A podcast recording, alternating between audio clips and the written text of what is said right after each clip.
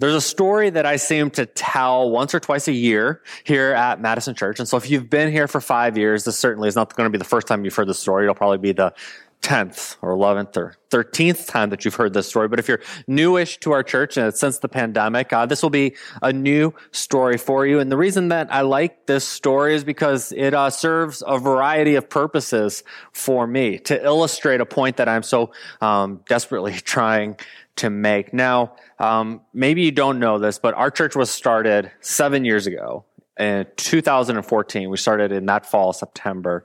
Before that, I had felt like I was going to be a counselor. And so I was already taking graduate schools to do therapy. But then I felt God had really interrupted. That's a good word for it. God had interrupted my life and, and really took it in a different direction, which was, I, I think I need to start a church. And God said, yeah, you should definitely start a church.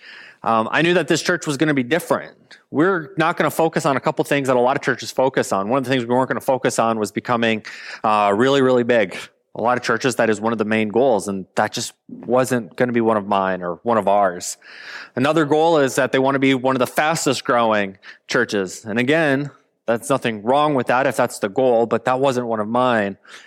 I wanted to focus more on things like community and making disciples. And I believe that every single person in this room, watching online or listening, that you all have gifts and you don't have to be a pastor to contribute to God's mission in the world. And yet, at so many of these churches that are fast growing and so many of these churches that um, are big, it's run by professional clergy guys like me who get paid to do everything. And so instead of becoming one of those churches, and there's nothing wrong with those churches, I found Jesus at one of those churches. It's likely that you did as well. We knew that coming to Madison, we wanted to start a different type of church. And because of that, I didn't think we'd have any partners, to be honest with you. Who wants to get involved in a church that says, well, you guys want to be the biggest? Nah. You want to be the fastest growing? Nah. Well, what do you need money for? Well, that's a great question. So I just assumed we weren't going to have any partners. And Megan and I had actually been attending a church of about 4,000 in Southwest Missouri. And I tweeted something that the pastor said. This was back when I was very active on Twitter, uh, 2011. And I tweeted something that the pastor said that I thought was really great and that, that resonated with me. Well, one of the guys who went to the church, he was on the board, uh, he saw my tweet and uh, he stalked me a little bit on my Twitter profile and he slid into my DMs. This was about 10 years before that term came out. And he messaged me and said, Hey, I'd love to, I see you've been coming to uh, North Point and I would just love to get together with you. So we met at a Chinese place like uh, Panda Express and uh, we were just talking. And even though I didn't know this guy, the reason I took him up on the meeting was because as a church planter, I had nothing. Like now we have equipment. We can look around. We have people like Jeff and Megan who play songs. We have greeters like Judd and boards and plays. We can, we have things now that we can point to and say, see, look, our church is real. Go to our website, madisonchurch.com. But this was before all of that. This was before any of you. The only thing that was Madison Church was my imagination and my story. And so when he said, Hey, you want to get together and talk about this? That's all I had. And we talked and we talked and we talked. And at the end of it, he said, Well, you know, I'm the, I'm actually the president of the board at North Point, and uh, we'd like to extend a partnership with you, which totally blew my mind. I was like, What? You want to partner with, with us? Even though you, you were listening to me, right? Like, we're not going to be this big, fast growing thing. That's not the goal. We're not going to, we're not going to start our church in that direction. And, uh, he said, yeah. And then on top of it, uh, he was also the director of a church planting organization. He said, we'll give you $30,000, which ended up being almost half of what we used to, to start our church. And so it was amazing. It was, it's this incredible amount of momentum that was just created in one lunch meeting. And so we come to Madison. We didn't know anybody. I put out on my Facebook, I said, Hey, I don't know anyone in Madison. Uh, if you do, let me know. I'm trying to start a church. And that's literally how we met the first person to ever come to our church was a friend in Milwaukee who said, I have a kid who just moved to uh, Madison and, and you guys should meet. So we did. And, and we built it up that way. And throughout that first summer here, we went from me and him and we just kept growing one person at a time. And there were about 35 of us meeting in the backyard of my apartment complex once a week to do what we're doing here we have a guy and he'd play on guitar and sing. We'd pray for each other. We would talk about the Bible and talk about Jesus and we'd cast vision of what this church was going to look like. But 35 was awful cramped for a two bedroom, one bathroom apartment. So I said, Hey, it's time to go public. And what I mean by going public was at the time, um, if you wanted to know about our church, you basically had to know somebody in the church because we were all text messages and emails and here's his address and come out this week. We're meeting Thursday night at seven. And so by going public, we were essentially saying we're going to put out there that we're going to meet at the same place every week at the same time. And so that way people can find us on the internet. And now if you're watching online or listening or some of you in the room, that's how you found our church was because we had a website. We said this is where we meet every week and this is what time we're meeting at. Really exciting because we thought if this is what we were able to do with just text messages, imagine what we're going to be able to do when we go public. And again, it wasn't that we wanted to be bigger, fast growing, but we were excited that we were connecting people with God and each other.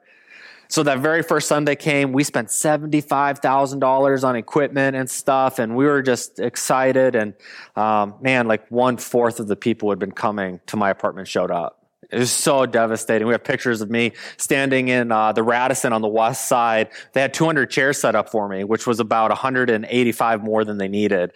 And uh, so I'm just overwhelmed by all of the empty chairs. I'm just feeling like a failure, and, and it was devastating. I mean, absolutely devastating. I thought, well, one, this was embarrassing because I wasted $75,000 because they shouldn't have invested in me. They should have invested in anyone, literally anyone else. It's embarrassing because my family knows this is what I've been working for for years. I quit going to the school to become a counselor so I could become a pastor. And apparently that was a bad choice because I, I apparently I suck at this is what I'm thinking. And I just crashed and was just so depressed. And I thought, and I honestly thought this, I thought, you know, if I would just die. Now, I'm not saying I was suicidal because I, I, I, I, you know, I want to take that seriously that there are suicidal ideations. And I'm not saying that I was suicidal, but I remember so vividly thinking that week and the weeks that came after that first service, if I would just die, man, that, that would make all this go away. I wouldn't have to be a failure in public anymore. I wouldn't have to admit that I suck at this. This would all just go away. And then I could go out like a hero. If I just died right now at the age of 25, they'd be like, he started a church and he was out in Madison and then tragedy, only the good die young. And I thought that's a better narrative than the story that I'm currently telling. Well, like I said, I've, I've told this story to you many times. We're seven years down the road, so obviously I didn't quit. Obviously we didn't quit. Obviously we kept going to work because we're still here today.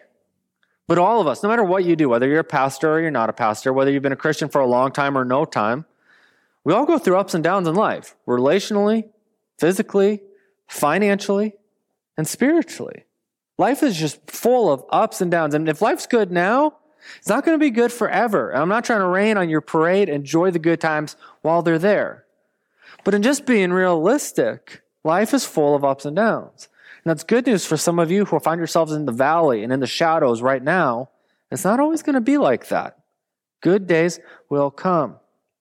But I do notice that when things get tough, when things get rough, when things get difficult and challenging, the first thing that people usually give up is faith, spirituality. And if I'm just being honest, my speculation on why that is is because it seems like the most optional. It's the easiest to give up. If your relationship sucks, it's hard to get a divorce if you're married. It's hard to move out of an apartment in a lease that you're signed to for the next eight months. Well, you can't, if your relationship stink, well, you can't get out of the lease. We can't break up just yet. We got to wait. If things are tough at work, you still need to get a paycheck. You can't just tell your boss to go away or go some other place because you still need to get paid. So you're going to keep going to that bad job. You're going to stay in that relationship that you don't like because you can't get out of your lease. You can't get a divorce. So where do we make the cut? Oh, just stop showing up to my small group. Just stop showing up to church. No one will notice. No one will care. And if God cared about me, why didn't he step in to avoid this? If God really wanted me to stick around, why isn't he more tangible right now? Thomas Long, who's a theologian, um, writing about the passage that we're talking about tonight, says, as long as things go well, of course, remaining faithful is little challenge. But when trouble starts, when the storms of sorrow begin to rage, when the weeds of failure grow in the garden, when the valley of the shadow of death closes in, when the mouth goes dry in the spiritual desert, when all hell breaks loose, then we are tempted to ad lib the ending, to trade God's story for one that is happier, easier, more upbeat, safer, less demanding, or at least one we can touch and see and hold with our own hands. You see, when things are easy, well, yeah, showing up is easy too. But when things aren't easy, it gets harder to show up, doesn't it? It's hard when our relationships are so strained that just seeing the person, whether it's a partner, a romantic, a child, a boss, just seeing them makes you angry. It gets hard when the grip of that addiction just feels so tight that it's all you can think about. It gets tough when this part of your life or that part of your life begins to crumble and it feels like literally stones falling on you. Every step is difficult. And it's in these times that we're most vulnerable that we walk away from our faith. But fortunately for me, and fortunately for you, fortunately for all of us, there is another end to the story. There is another alternative route that we can take. And that's why today we're going to explore how we can cultivate a faithfulness that lasts. Well, as I mentioned, my name is Stephen. I'm the lead pastor of our church, and we are in part six of a seven part series through the first four chapters of the New Testament book of Hebrews. And so we're going to be going into chapter three today. If you want to follow along, you certainly can use one of those house Bibles. Hebrews is toward the end of that big book. You can also use your smartphone if you have a Bible app and we'll have the words on the screen. And uh, if you're new with us and you're watching online or listening, whatever it might be, we just want to say welcome to you. We're so glad um, that you're joining us today. Now, the reason that I've called this series Finding My Faith is because the content in these first four chapters, no coincidence at all, it was written to help people find their faith. The original audience who was receiving this message 2,000 years ago were Jewish Christians. Okay. What does that mean? Very simply, they were Jewish people, Judaism. They had a set of religious beliefs and they converted to Christianity. So he's writing to these people who, uh, up until years ago, had an entirely different basis for faith than they have right now. And they're being, it's, it's a struggle. It's hard. Life isn't good. All the things that we just spent the last 10 minutes talking about were happening to them. And so the author of Hebrews, who we don't know who they are, but they don't want these people to walk away. And so they write this letter to them to encourage them, to help them find their faith so they don't have to walk away from their faith. Now, today we're reading the entire third chapter of Hebrews. Okay, we spent five weeks going through two chapters, and we're going to spend just one Sunday going over the entire third chapter. And the reason is, is because we're having, we're having a transition in Hebrews. Now, if you'll remember, I've mentioned a couple times if you were here, but if you weren't, Hebrews was meant to be read out loud. The original audience were going to hear the letter of Hebrews. Why? Because at that time, only about 5% of the population could read. 5%. Okay, that's very different than the society that you and I live in, in which 95% of people can read eh, to some capacity. And so the writer of Hebrews sends us and, and, wants us to be read out loud. So it needs to be read like a sermon, like what we're doing right here. And what happens in chapter three is that they go into this long exhortation. It's a speech. It's supposed to be persuasive and argumentative at some points. And so that's why we're going into it today. Now, a major theme in Hebrews has been that um, Christians are the people of God. You and I, we are the people of God. We are a family of spiritual brothers and sisters, of parents, of moms and dads. We belong in this family of God. And just like the people of Israel from the Old Testament, when we read in Genesis and Exodus of the Old Testament, we have choices to make and we have experiences. And sometimes we go through the wilderness and we go through the desert. And that's what the writer is going to talk about today. So beginning with verse 1, chapter 3. So, dear brothers and sisters who belong to God and are partners with those called to heaven, think carefully about this Jesus whom we declare to be God's messenger and high priest. For he was faithful to God who appointed him, just as Moses served faithfully when he was entrusted with God's entire house. But Jesus deserves far more glory than Moses. Just as a person who builds the house deserves more praise than the house itself. For every house has a builder, but the one who built everything is God. Moses was certainly faithful in God's house as a servant. His work was an illustration of the truths God would reveal later. But Christ, as the Son, is in charge of God's entire house. and we are God's house.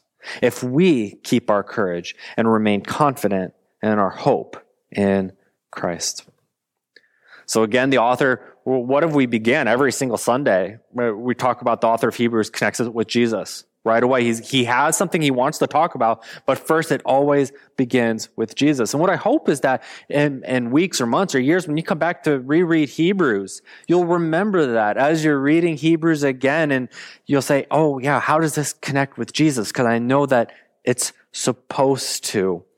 Um, today we need to pay attention that the author is amplifying Jesus. He's talking about Moses and Jesus. And he's not trying to say that Moses is the Messiah or that Moses was like the Old Testament Jesus, but rather what the author of Hebrews is doing, for some of you like to nerd out on this stuff, he's actually using some of Aristotle's um, theories on how to persuade people. And so Aristotle would say that compare a good person with illustrations, uh, or yeah, compare a good person with an illustrious person, for this affords grounds for amplification and is noble if he can be proved better than men of worth.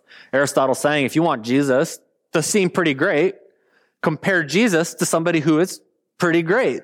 And if Jesus is in fact greater than that person, how much greater is he going to be when we're doing this? So this is like when you're watching a McDonald's commercial, right? And what does McDonald's do? They show you the very best possible scenario of a cheeseburger. You and I have never seen it. It's like Bigfoot, okay? We've never seen it except in these commercials, okay?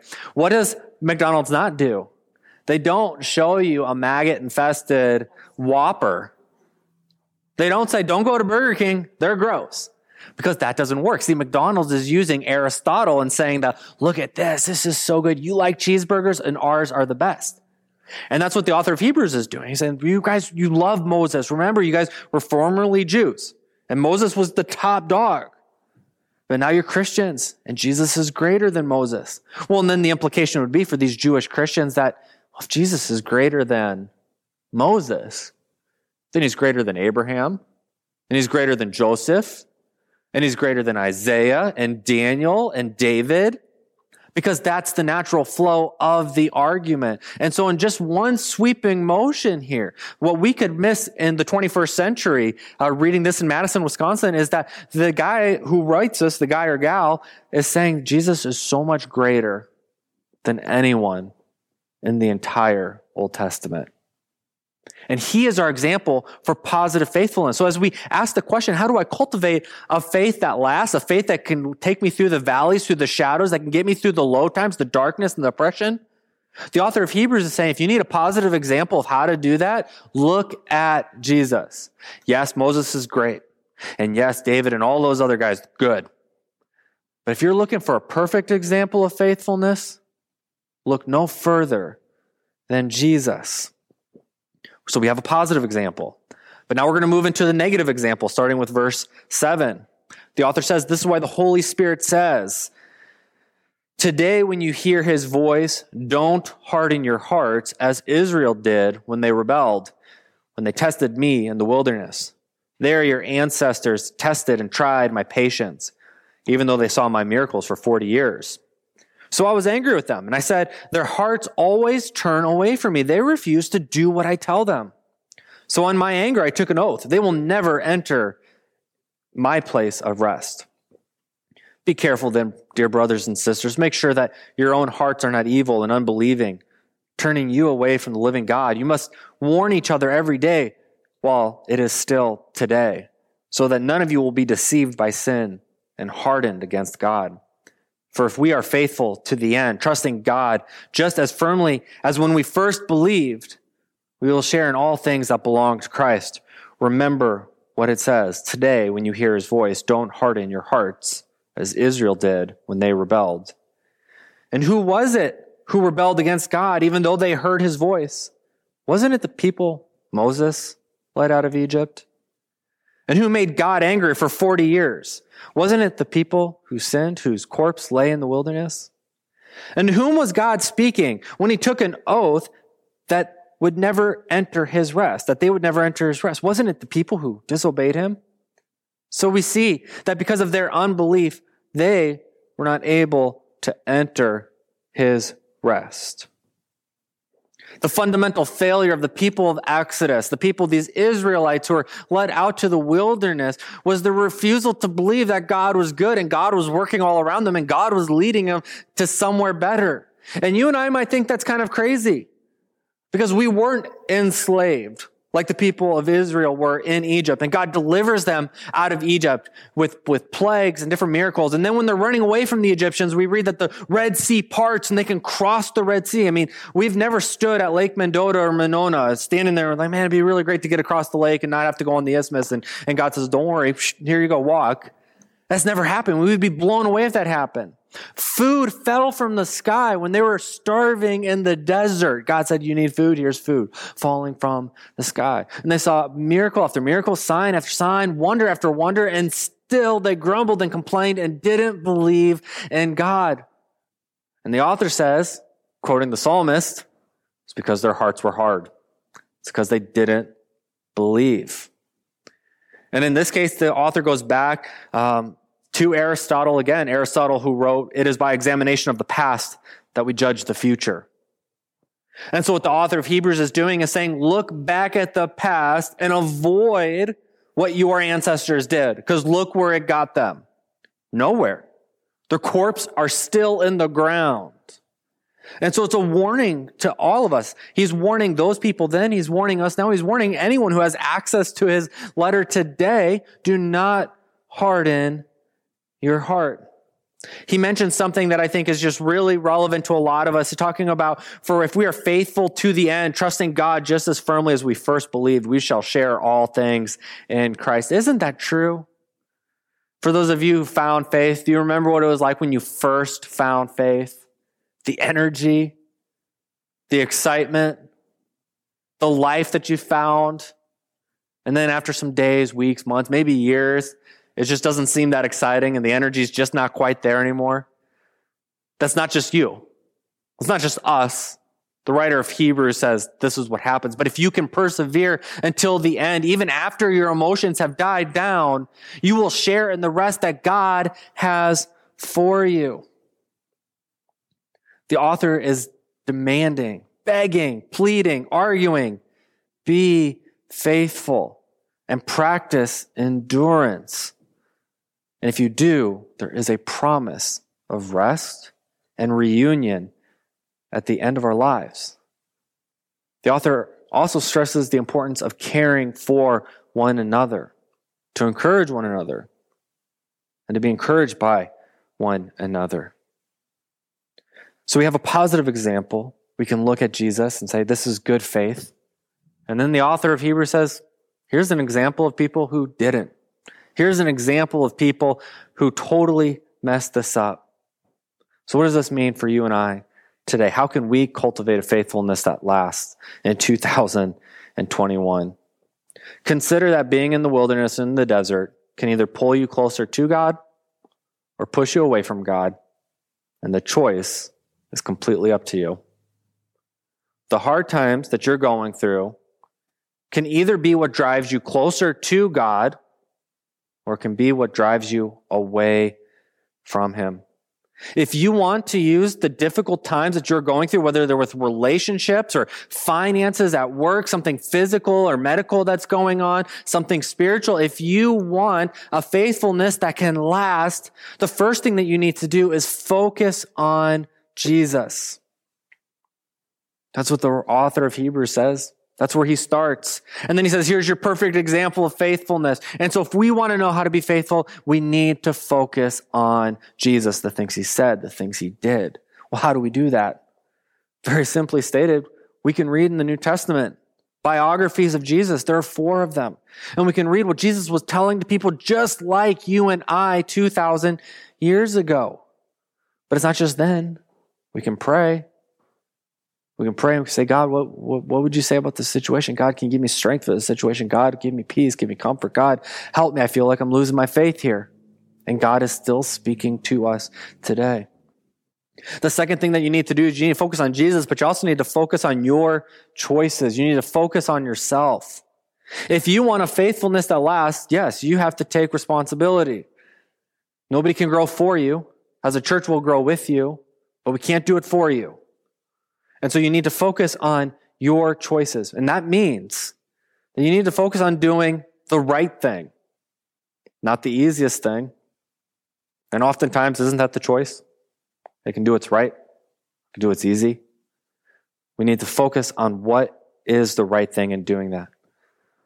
But this faith isn't, this faith isn't meant to be selfish where we just, if I just focus on Jesus and just my choices, I'll be good to go.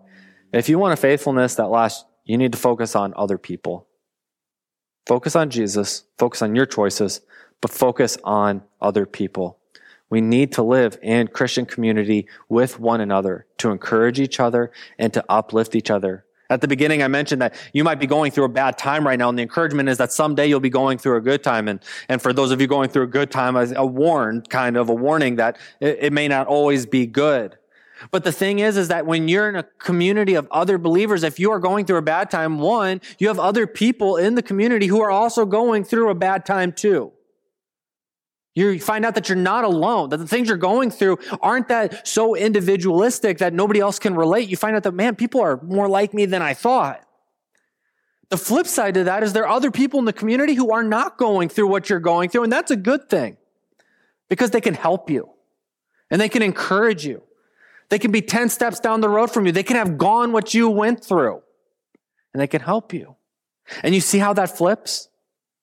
if you're in a good spot right now, that you can help somebody because someday you won't be in a good spot and you'll need the person that perhaps you're helping today to help you in two years, or perhaps it'll be someone different. But we need one another. You may be thinking, Stephen, I'm not Jesus, I'm not Moses. I don't think I can be as faithful as them. But let me remind you that the night that Jesus was betrayed, he was praying in the garden. He was begging God to change his mind. Jesus was begging his heavenly father, do not make me die tomorrow afternoon. And Jesus on the cross asked, God, why have you abandoned me? And we know God doesn't abandon himself. How could he abandon himself? But Jesus, as a human, felt like he was abandoned by God. So you can relate to Jesus if you have ever felt abandoned by God. Many times Moses felt abandoned by God, but more often we read about how Moses abandoned God. If you've ever abandoned God, you can relate to Moses. And then there's me, your pastor, and we obviously didn't quit because we are still here today. And what we decided to do after that first week that was really rough is that we're going to continue to do a few things. We're going to focus on Jesus. We're going to focus on what we can control, which was doing what God called us here to do. We're going to focus on just taking care of one another. And the West Side continued to grow and grow and grow and we continued to reach out and do different events. And then I remember a guy named Matt coming to our church that I invited from work, and I baptized Matt. And I thought, I'm so glad I didn't quit when I wanted to, because look at Matt and his new faith. Less than a year later, Matt started inviting this woman who worked at the bakery of the same place that we worked named Brianna. We baptized Brianna together. And I thought, God, thank you that I did not quit when I quit because this is just amazing. And a year later, Brianna and I are in a pool baptizing her mom. And I thought, God, thank you that I did not quit when I wanted to. And it's not because I'm a super saint. I'm not. I'm trying to be real with you that I didn't want to keep going on. I wanted to do something else. I just wanted to go away but God showed up. Now you might think, is it all sunshine and rainbows now? No. The last year has been terribly hard on every single person, me included. It's been a wilderness experience for a lot of people in a lot of uh, different ways. When people would ask over the last 15 months how I was doing, and they were like, you, I could tell that they really were interested. I would say, I feel like I'm doing twice or three times the amount of work I was doing a year ago for half the results I was getting a year ago. It was so discouraging that I felt like I was working so much harder than I've ever worked in my entire life for this much progress or to just keep things from not getting worse. And at times I don't feel like I kept things from getting worse. Over the past six months, we've had a couple people leave our community who were tremendous contributors to our mission here at Madison Church. But not just that they were fantastic contributors. Two of these people were some of my best friends. And that's been hard. That's been dark. But in these times, when I feel like this sucks, I look to Jesus. Now remember, he is my example of faithfulness. I said, Stephen, you can only control yourself. Focus on my choices. I said, Stephen, you got a great community around you. Lean on them. And even though those people have left, other people have stood up in really, really big and important ways. And they've stood up, and they've been my friend, they've stood up and they've contributed at Madison Church. And I've seen God fill in the gaps in ways that I didn't think were going to happen. Perhaps you might find this weak on my part.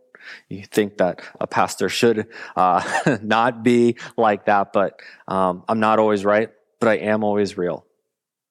And I think that God calls us to be authentic, not always right. I would encourage you that in the season of life that whatever you might be in, that you be real. Don't worry about being right. Be real and worry about making it right.